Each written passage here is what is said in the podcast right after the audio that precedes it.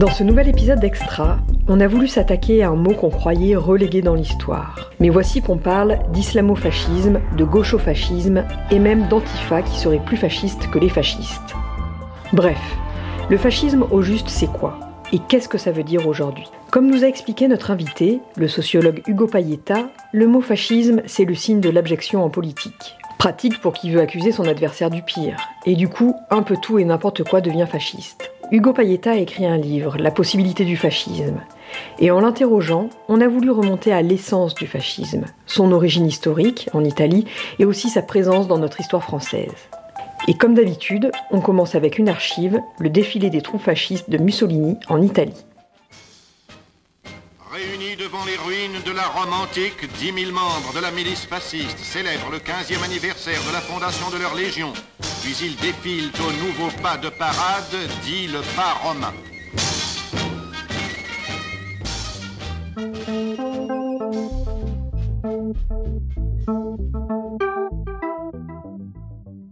Dans le sens commun, euh, fascisme renvoie en général à l'idée de dictature, de méthode euh, donc de, gouvernement dictatorial, de méthode de terreur, euh, etc. Ou, plus globalement à la violence politique. Et d'emblée, c'est pas satisfaisant parce que euh, historiquement, euh, les fascistes ou les mouvements fascistes sont évidemment pas les seuls à avoir usé de méthodes de terreur. Et il y a toute une série de dictatures au 19e, au 20e siècle euh, qui sont des dictatures, à l'évidence, euh, mais qui ne sont pas des dictatures fascistes. Euh, bon, aujourd'hui, je sais pas, la dictature euh, en Chine, euh, en Corée du Nord, sont des dictatures à l'évidence, mais ne sont pas des dictatures que l'on peut qualifier de fascistes. Et le fait de les qualifier de fascistes n'apporterait aucun élément de compréhension à ces dictatures.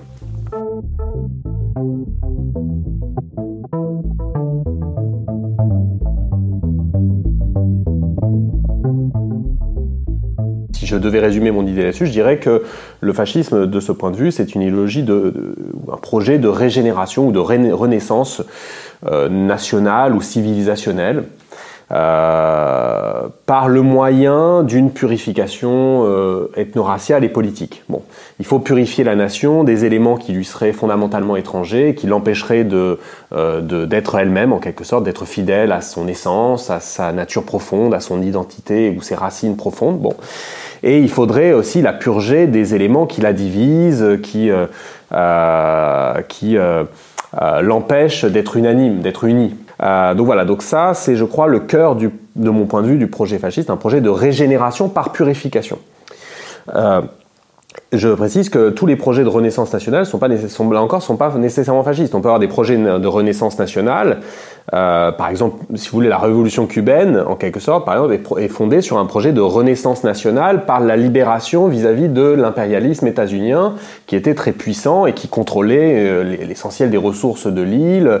Toutes les formes de libération euh, anticoloniale ont, été des, projets de renaissance nationale. Bon, et donc, ils ne sont pas à proprement parler fascistes, puisqu'il s'agit de se libérer de l'emprise d'un pouvoir colonial, etc. Bon. Là, la particularité du projet fasciste, c'est que on prétend que pour qu'il y ait renaissance nationale, il faut que la nation se purifie de ses ennemis, euh, euh, de ceux qui sont halogènes, les étrangers, euh, dans une définition en général très extensive de qui est étranger, pas simplement les étrangers au sens juridique, mais même y compris ceux qui seraient étrangers en quelque sorte presque par nature à la civilisation française ou européenne, donc bon, en général les, les, immigrés et les descendants d'immigrés non européens. Euh, pour ce qui est du, fascisme d'aujourd'hui. Euh, bon voilà, je, je, suis un peu long, mais euh, sur, si on prend les mouvements fascistes, ce qui me semble être leur particularité, c'est leur stratégie. Je dirais que le cœur de la stratégie, surtout fasciste, c'est de jouer sur l'idée qu'ils sont à la fois une révolte et un rempart, à la fois une subversion de l'ordre et à la fois une manière de sauver l'ordre ou de restaurer l'ordre qui serait menacé. Donc c'est à la fois euh, il faut euh, euh, subvertir les choses et, et, et, et, apporter un ordre nouveau, une expression qui est souvent utilisée par les fascistes, et en même temps cet ordre nouveau doit être une manière de restaurer la loi et l'ordre, la sécurité, etc. Donc c'est des fois des mouvements à la fois réactionnaires et, ultra conservateurs et en même temps qui prétendent à une forme de révolution. Bon. Et c'est ça, je dirais que la stratégie fasciste, c'est ce cocktail-là.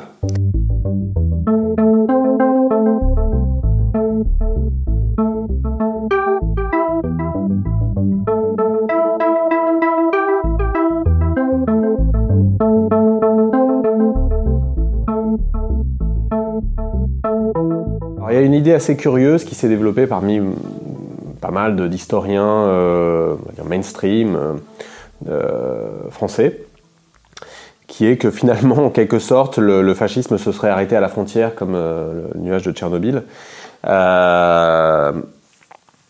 idée assez curieuse parce que de manière assez indéniable, ont existé dans les années 20 et 30 en France des mouvements de masse qui ne se réclamaient souvent pas explicitement du fascisme parce que le fascisme était un mouvement euh, considéré comme italien et donc pour des nationalistes français dire qu'on se réclame d'un mouvement euh, étranger c'est pas forcément euh, très vendeur, mais, euh, mais par ailleurs pouvait toucher des fonds de l'État fasciste italien, comme ça a été le cas pour Jacques Doriot, dans, pour son mouvement Le Parti populaire français, quand il est, euh, quelqu'un qui a été exclu du Parti communiste français, qui a été maire de Saint-Denis, qui a rompu totalement, qui est devenu extrêmement anticommuniste.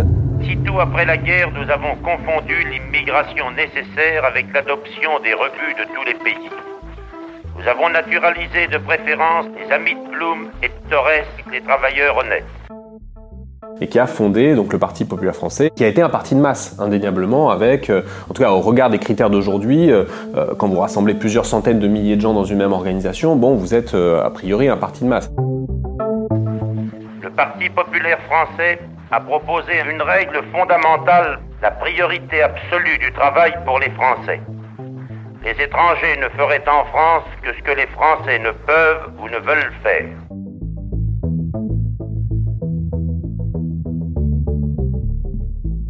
Par ailleurs, il y a la question du régime de Vichy, euh, qui est évidemment dans des conditions tout à fait particulières, sans qu'il soit le produit d'une euh, victoire euh, électorale ou d'une coalition, comme ça a été le cas en Italie ou en Allemagne, qui a permis aux fascistes d'arriver au pouvoir par la voie légale. Hein.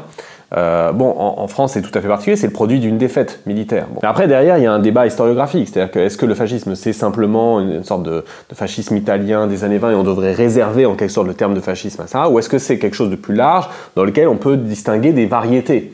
Ce qui fait que certains ont parlé de fascisme clérical, des fascismes dans lesquels la dimension religieuse, ici dans l'Europe d'entre-deux-guerres, généralement la catholique, euh, en Espagne, au Portugal par exemple, euh, des, des, fascismes dans lesquels l'élément, on va dire, euh, plébéien et de dynamique, de rue, etc., était moins fort que dans d'autres, par exemple justement dans le salazarisme portugais, où on a pu parler d'un fascisme par en haut, euh, ce qui pour certains historiens serait une aberration parce que le fascisme est nécessaire, comporte nécessairement une, une, dynamique par en bas aussi. Bon, donc moi je suis plutôt sur cette ligne-là, que le fascisme est quelque chose de très protéiforme, qui s'adapte aux contextes nationaux, au contexte historique, il est capable d'évoluer, de mettre davantage l'accent euh, sur la respectabilité plutôt que sur la violence, etc.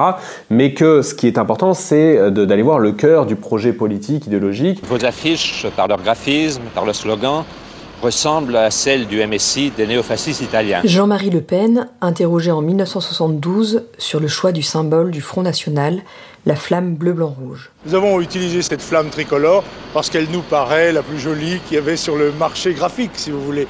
Et euh, quant au slogan qui a peut-être été utilisé par le MSI et que nous utilisons, il correspond peut-être à une identité euh, de situation et de danger.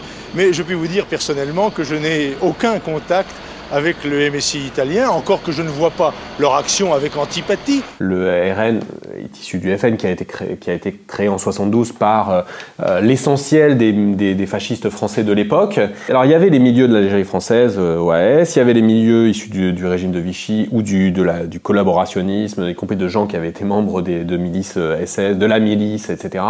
il y avait les milieux catholiques intégristes. Bon voilà, c'était une entreprise d'unification et de fusion de différents courant de l'extrême droite. Donc bon, sur le plan généalogique, et je pense aussi sur le plan idéologique, euh, il y a euh, d'évidents euh, parallèles entre le fascisme historique et l'extrême droite contemporaine. D'abord, une grande partie du succès du RN continue de reposer, quand on regarde les motivations du vote, sur l'idée qu'il faut faire quelque chose contre l'immigration, contre les immigrés. quand les enquêtes sociologiques montrent aussi que c'est ça qui, qui, qui, qui, en premier lieu, fait la force idéologique et politique du, du, du RN ou du FN antérieurement. Euh, et bon, globalement, l'ensemble de la vision, de la conception du monde du, du FN repose sur, euh, sur, sur le clivage national-étranger, avec, comme je le disais tout à l'heure, euh, une vision de l'étranger qui est très vaste. quoi. bon, l'islam, par exemple, est, étranger à la France, quoi. les musulmans, donc, qu'ils soient français ou non, sont fondamentalement considérés comme étrangers à la France.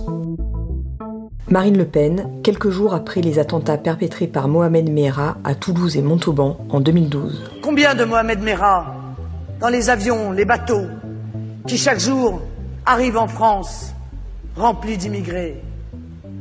Combien de Mohamed Merah dans les 300 clandestins qui chaque jour arrivent en Grèce via la Turquie, première étape de leur odyssée européenne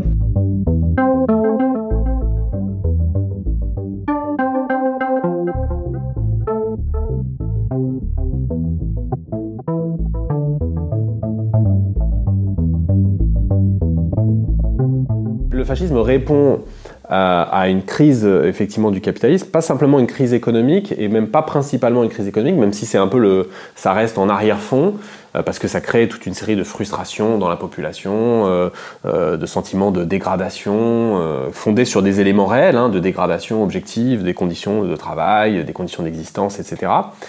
mais l'élément central, c'est effectivement la crise d'hégémonie, ou ce que c'est un terme que je reprends de Gramsci, euh, l'idée que la, la, classe dominante a de plus en plus de mal à obtenir en quelque sorte le consentement de la population à ce qu'elle fait, aux politiques qu'elle mène, etc. Bon, qu'elle est de plus en plus contestée. Euh, et que ces représentants politiques en particulier sont de plus en plus contestés. Si on prend les élections précédentes, on avait euh, très manifestement les deux grands partis qui avaient gouverné pendant 40 ans, le Parti socialiste et euh, la droite gaulliste ou issue du gaullisme, RPR puis UMP puis LR, qui, qui représentaient plus que, je crois, 15% de l'électorat, alors qu'ils avaient représenté jusqu'à 60, entre 60 et 70% quelques années auparavant, et que c'était ça, la stabilisation politique en France, elle reposait autour de ces deux grands partis c'est des gens qui vivent dans un autre monde. Ils ne vivent pas les problèmes qu'ont les Français. Je crois qu'ils s'en rendent peut-être pas assez compte. Et maintenant, bon, que ça leur serve de leçon et qu'ils regardent, c'est tout. Vous votez pour qui? Ben, c'est suivant. Je vote opportuniste. Le Pen. Et avant? Ben, avant, j'ai voté Mitterrand. J'ai fait la fête. On était avec des copains qui avaient mon âge, on avait 20 ans et euh, on, croyait en un avenir euh, rose. Et, aujourd'hui, euh, aujourd'hui, c'est, j'ai, compris, j'ai compris. Maintenant, ma, place est ici au Front National. J'ai été déçue, abusée, trahie par. les taux d'abstention également, évidemment, hein, qui sont croissants et explosifs dans à peu près tous les pays euh, marque le fait qu'il y a une crise de représentation politique, une crise du lien entre représentants et représentés. Euh, l'affaiblissement aussi de toutes les organisations de la société civile euh, et des organisations politiques. Hein. Genre, le, RPR, il y a 30 ans, était une organisation de masse avec des centaines de milliers d'adhérents. Le Parti Socialiste aussi, le Parti Communiste aussi. Bon, il n'y a plus d'organisation politique de masse en France. Euh, alors bon, sauf si on considère que cliquer sur un truc et donner 3 euros, euh, c'est bon, mais c'est pas comparable avec ce qu'était l'adhésion à une organisation politique il y a 30 ans. Bon, euh, les syndicats sont, sont, sont affaiblis, les organisations de la société civile sont là encore assez faibles. associatives, etc. Donc, donc il y a, si vous voulez, il y a les médiations entre le pouvoir politique et les citoyens sont très affaiblies. Bon. Donc c'est tout ça en quelque sorte la crise, euh, la crise d'hégémonie. Euh, et dans ce contexte-là de, euh, de, déclin des grandes organisations, qui, des grands partis institutionnels, des grands partis de gouvernement, effectivement l'appel ni droite ni gauche, l'appel à, à, supplanter tout ce vieux monde politique, tout ce jeu politique traditionnel, peut, cet appel peut porter dans la population. Et donc, euh, si, euh, en quelque sorte, selon les pays, hein, mais si euh, cet appel ni droite ni gauche à transcender les clivages et à, et à, développer une alternative autour de la nation qui va nous sauver, etc. Et bon, qu'il faut sauver, et qui va nous sauver, etc. Bon, cet appel peut prendre si elle trouve des politiciens suffisamment habiles, des mouvements suffisamment, suffisamment intelligents pour capter en quelque sorte ce désarroi d'une grande partie de la population vis-à-vis de, de, des grands partis traditionnels. Et il y a, je crois, également la crise de l'alternative. Euh, donc la crise de la gauche ou des gauches, sous ceux qui sont euh, traditionnellement perçus comme portant un projet contre-hégémonique, un projet d'alternative au, alors soit au néolibéralisme ou dans une version plus, plus radicale, dans une alternative au capitalisme, etc. Bon, donc la gauche qui subit une, une crise, je le disais, historique, du fait du déclin des deux grandes forces hein, qui ont organisé la gauche pendant plus d'un siècle, enfin à peu près un siècle, le Parti socialiste et antérieurement la SFIO, etc. Bon, et le Parti communiste français. Euh, on a du mal, quand on regarde, euh, c'est presque une histoire oubliée maintenant, mais si on prend la fin des années 70, à peu près 40 ans, on, a même du mal à concevoir ce qu'a pu être l'ancrage de la gauche dans ce pays et l'ancrage réel. Je veux dire, vous alliez dans euh, une usine comme Renault Biancourt où il y avait des dizaines de milliers d'ouvriers à la porte de Paris, je veux dire, à côté de Paris, et vous aviez des milliers de militants communistes dans cette usine. Des gens qui adhéraient, qui, votaient au congrès du Parti communiste, qui militaient pour le Parti communiste. Bon, tout ce monde s'est effondré. Euh, en quelques années d'ailleurs, hein, bon, et ce qui a laissé en quelque sorte les classes populaires totalement orphelines d'une représentation politique, d'un outil politique pour euh, défendre leurs intérêts en tant que classe. Quoi. Euh, donc c'est ça qui, qui, s'est passé du côté, on va dire, de ce qui pouvait apparaître comme une alternative pour les classes populaires à, à la droite, mais plus profondément au néolibéralisme, au capitalisme, etc. et alors, il y a d'autres éléments, c'est que empêtrés dans, leur, dans, ce que j'appelais la crise d'hégémonie, dans les partis dominants n'ont pas cessé, euh, au cours des 30 à 40 dernières années, de jouer sur le terrain de l'extrême droite, et donc à banaliser, à légitimer des thématiques et des propositions, y compris, euh, de l'extrême droite. Mais nous devons pouvoir déchoir de sa nationalité française un individu condamné pour une atteinte aux intérêts fondamentaux de la nation ou un acte terroriste même s'il est né français. La gauche républicaine, elle doit pouvoir parler d'immigration. Dire par exemple qu'aujourd'hui il faut arrêter l'immigration. Je continue de penser, laissez-moi donc une minute là-dessus, que la priorité c'est l'assimilation de ceux qui vivent sur euh, notre sol et le fait qu'ils aiment ce pays, sa langue, sa culture. Moi, ça m'a toujours choqué d'entrer dans un hypermarché et de voir qu'il y avait en arrivant un rayon euh, de telle euh, cuisine communautaire et de telle autre à côté. Voilà, en tout cas, moi, c'est mon opinion. C'est comme ça que ça commence, ce communautarisme, voilà, je pense. Qui sort euh, grandi et surtout qui, sort euh, avantagé de ce type de, de ce type de, déclaration, quoi. Tous ceux qui ont joué cette ligne-là, à gauche en tout cas, euh, ont fini par perdre parce qu'en fait, vous, vous, ne rétablissez jamais votre capacité hégémonique, votre capacité à, à dominer les débats en quelque sorte, à imprimer, euh, à imprimer votre marque sur le sens commun des, gens euh, en reprenant le discours de l'adversaire. Euh, vous serez toujours moins bon que l'adversaire sur son terrain. et la gauche aurait plein de choses à dire sur l'insécurité, mais, mais il faudrait dire d'abord des choses rationnelles, dire par exemple ce qu'il en est effectivement de l'évolution de la criminalité, euh, je sais pas, insister sur la criminalité en col blanc, qui représente en général des sommes beaucoup plus importantes que la criminalité, que la petite criminalité ou la petite délinquance. Euh, euh voilà, dire des choses sur les, les, causes de la délinquance et de la criminalité, euh, qui, quand on regarde les études comparatives en sciences sociales, montrent c'est bien davantage la pauvreté, les inégalités qui expliquent la les hauts niveaux de criminalité. Euh, et notamment de petite délinquance. Voilà, il faudrait dire tout un tas de, choses qui euh, voilà, renvoient en partie à la question sociale, qui est le terrain sur lequel la gauche s'est construite euh, traditionnellement et le seul terrain sur lequel elle, peut se rebâtir d'une certaine manière. Et par ailleurs, les mouvements sociaux montrent qu'il peut y avoir une aspiration. Euh, les gilets jaunes, le mouvement contre la loi travail, le mouvement sur les retraites, qui étaient majoritaires dans l'opinion publique, hein, ces mouvements, ils étaient soutenus par l'opinion publique selon les, les sondages, montrent bien qu'il y a un espace pour faire ça.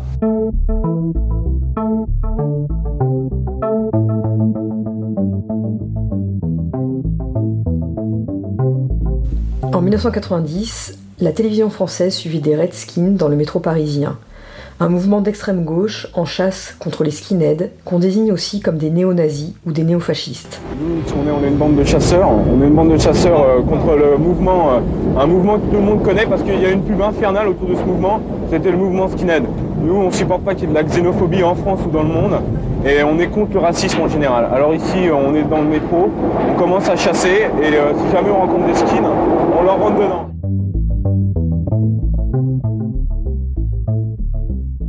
Dans la mesure où le fascisme euh, et le mot fasciste est, devenu euh, le synonyme un peu de l'abjection en politique et y compris de la violence politique, toute forme de violence exercée pour des motifs politiques euh, va, peut être qualifié de, de, fascisme. Donc par exemple, euh, quand les antifascistes, euh, disons, se défendent ou défendent un cortège, y compris par ce qui peut apparaître comme de la violence, on va dire ah les vrais fascistes ce sont eux quoi. ça repose sur une vision très dépolitisée et et couper en fait un peu ce que je disais, c'est que si on définit pas le fascisme par son projet politique et qu'on le définit simplement par la violence, effectivement, il y a plein de choses qui vont être fascistes, quoi. Il y a des tâches, je dirais plutôt d'autodéfense, qui n'impliquent pas d'aller euh, euh, évidemment agresser tel militant dans la rue euh, tout seul. ça, c'est stupide et bon, voilà, c'est. Personne ne peut procéder comme ça, mais, mais par contre, prendre la mesure et prendre au sérieux la menace physique que fait peser l'extrême droite de rue, je dirais, les fascistes de rue euh, sur les mouvements euh, féministes, antiracistes, etc. Il faut, euh, il faut se poser ce genre de questions. Et par ailleurs, le mouvement ouvrier traditionnel, et pas seulement ouvrier, d'ailleurs les mouvements féministes traditionnellement, ceux-là sont posés. C'est pour ça que se sont constitués des services d'ordre qui visaient essentiellement à protéger les cortèges, les manifestations, d'attaques de l'extrême droite ou, ou, y compris d'attaques de policières. Euh, ou d'agression policière. Hein. on va, le service d'ordre au départ c'est ça, c'est on va protéger nous-mêmes notre cortège, on va auto-organiser la protection de notre cortège, on va pas faire reposer notre protection sur la police, puisque y compris il arrive régulièrement que la police attaque les cortèges. Donc euh, je pense que cette idée doit être euh, à la fois réhabilitée et qu'on doit prendre au sérieux ce jeu, davantage qu'on peut-être qu'on ne l'a fait ces derniers temps, ces tâches on va dire d'autodéfense. Mais un antifascisme qui serait duré à ça, il serait voué à perdre, parce que euh, la défense, c'est pas simplement la défense physique, c'est la défense politique. Et donc, par exemple, une des tâches absolument centrales euh, actuellement pour l'antifascisme, c'est euh, la défense des libertés publiques tout à fait fondamentales qui sont mises en péril par le durcissement autoritaire, les politiques de durcissement autoritaire, les politiques sécuritaires. Euh, et cette, euh, cette, menace que le durcissement autoritaire fait peser sur les, libertés publiques, c'est pas simplement des militants euh, d'extrême gauche qui, la, qui montrent. Hein.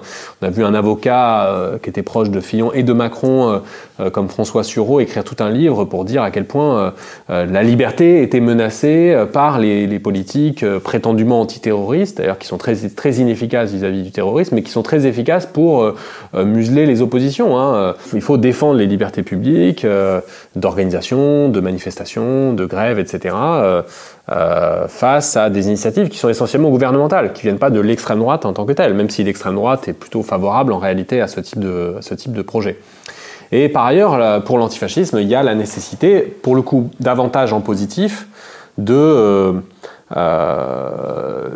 de proposer en quelque sorte, ou pour tous ceux qui ont une fibre, on va dire, antifasciste, ou qui pensent qu'il faut empêcher, à, euh, empêcher le développement, la croissance des fascistes, qu'il faut développer une alternative. Euh, et cette alternative, c'est pas simplement une alternative à l'extrême droite, c'est une alternative à l'extrême droite et à tous ceux qui lui pavent la voie, à tous ceux qui favorisent sa, progression, donc notamment tous ceux qui banalisent euh, les discours racistes, islamophobes ou autoritaires dans l'espace public, qui peuvent être des figures médiatiques, euh, plus ou moins lié à l'extrême droite d'ailleurs, hein. ça peut être Zemmour, mais ça peut être quelqu'un comme Michel Onfray. Michel Onfray, quand il dit nous vivons dans un régime communiste et, communautariste et racialiste euh, anti-blanc, c'est-à-dire un apartheid inversé, bon, on est typiquement dans un discours d'extrême droite.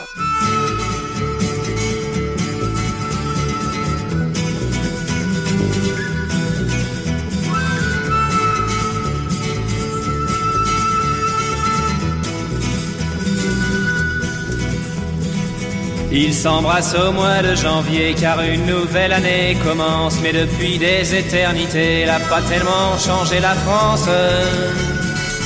Passent les jours et les semaines, y a que le décor qui évolue. La mentalité est la même, tous des tocards, tous des faux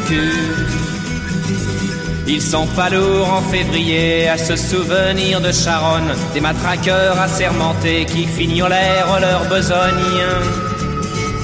La France est un pays de flics, à tous les coins de rue, y en a cent. Pour faire régner l'ordre public, ils assassinent impunément. Quand on exécute au mois de mars de l'autre côté des Pyrénées un anarchiste du Pays Basque pour lui apprendre à se révolter. Il crie, il pleure et il s'indigne de cette immonde mise à mort, mais ils oublient que la guillotine chez nous aussi fonctionne encore né sous le signe de l'hexagone, c'est pas ce qu'on fait mieux en ce moment. Et le roi des cons sur son trône, je parierais pas qu'il est allemand.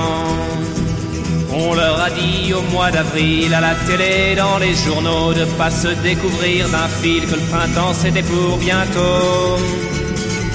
Les vieux principes du XVIe siècle et les vieilles traditions débiles, ils les appliquent tous à la lettre, ils font pitié ces imbéciles. Ils se souviennent au mois de mai d'un sang qui coula rouge et noir, d'une révolution manquée qui faillit renverser l'histoire. Je me souviens surtout de ces moutons effrayés par la liberté, s'en allant voter par millions pour l'ordre et la sécurité. Il commémore au mois de juin débarquement de Normandie. Il pense au brave soldat ricain qui est venu se faire tuer loin de chez lui. Ils oublient qu'à l'abri des bombes, les Français crient et vivent Pétain, qu'ils étaient bien planqués à Londres, qu'il n'y avait pas beaucoup de Jean Moulin. Être né sous le signe de l'hexagone, c'est pas la gloire en vérité. Et le roi des cons sur son trône, me dites pas qu'il est portugais. Ils font la fête au mois de juillet en souvenir d'une révolution qui n'a jamais éliminé la misère et l'exploitation. Ils s'abreuvent de balles populaires, feux d'artifice et de flonflons. Ils pensent oublier dans la bière qu'ils sont gouvernés comme des pions.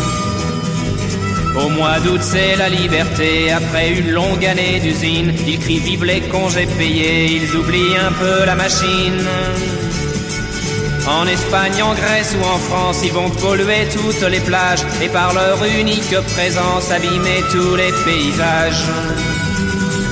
Lorsqu'en septembre on assassine un peuple et une liberté au cœur de l'Amérique latine, ils sont pas nombreux à gueuler.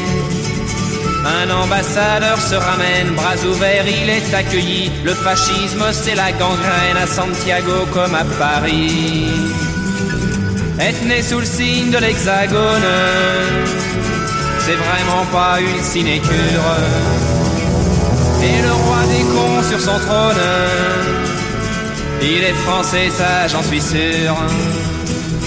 Fini les vendanges en octobre, le raisin ferment en tonneaux. Ils sont très fiers de leur vignoble, leur côte du Rhône et leur Bordeaux. Ils exportent le sang de la terre un peu partout à l'étranger. Leur pinard et leur camembert, c'est leur seule gloire à s'étarer. En novembre au salon de l'auto, ils vont admirer par milliers dernier modèle de chez Peugeot qu'ils pourront jamais se payer.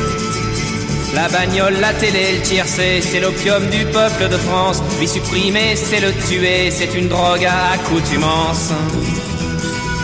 En décembre, c'est l'apothéose, la grande bouffe et les petits cadeaux. Ils sont toujours aussi moroses, mais y a de la joie dans les ghettos. La terre peut s'arrêter de tourner, ils rateront pas leur réveillon. Moi je voudrais tous les voir crever, étouffés de dinde marron. Être né sous le signe de l'hexagone, on peut pas dire que ça soit pendant. Si le roi des cons perdait son trône, y aurait 50 millions de prétendants.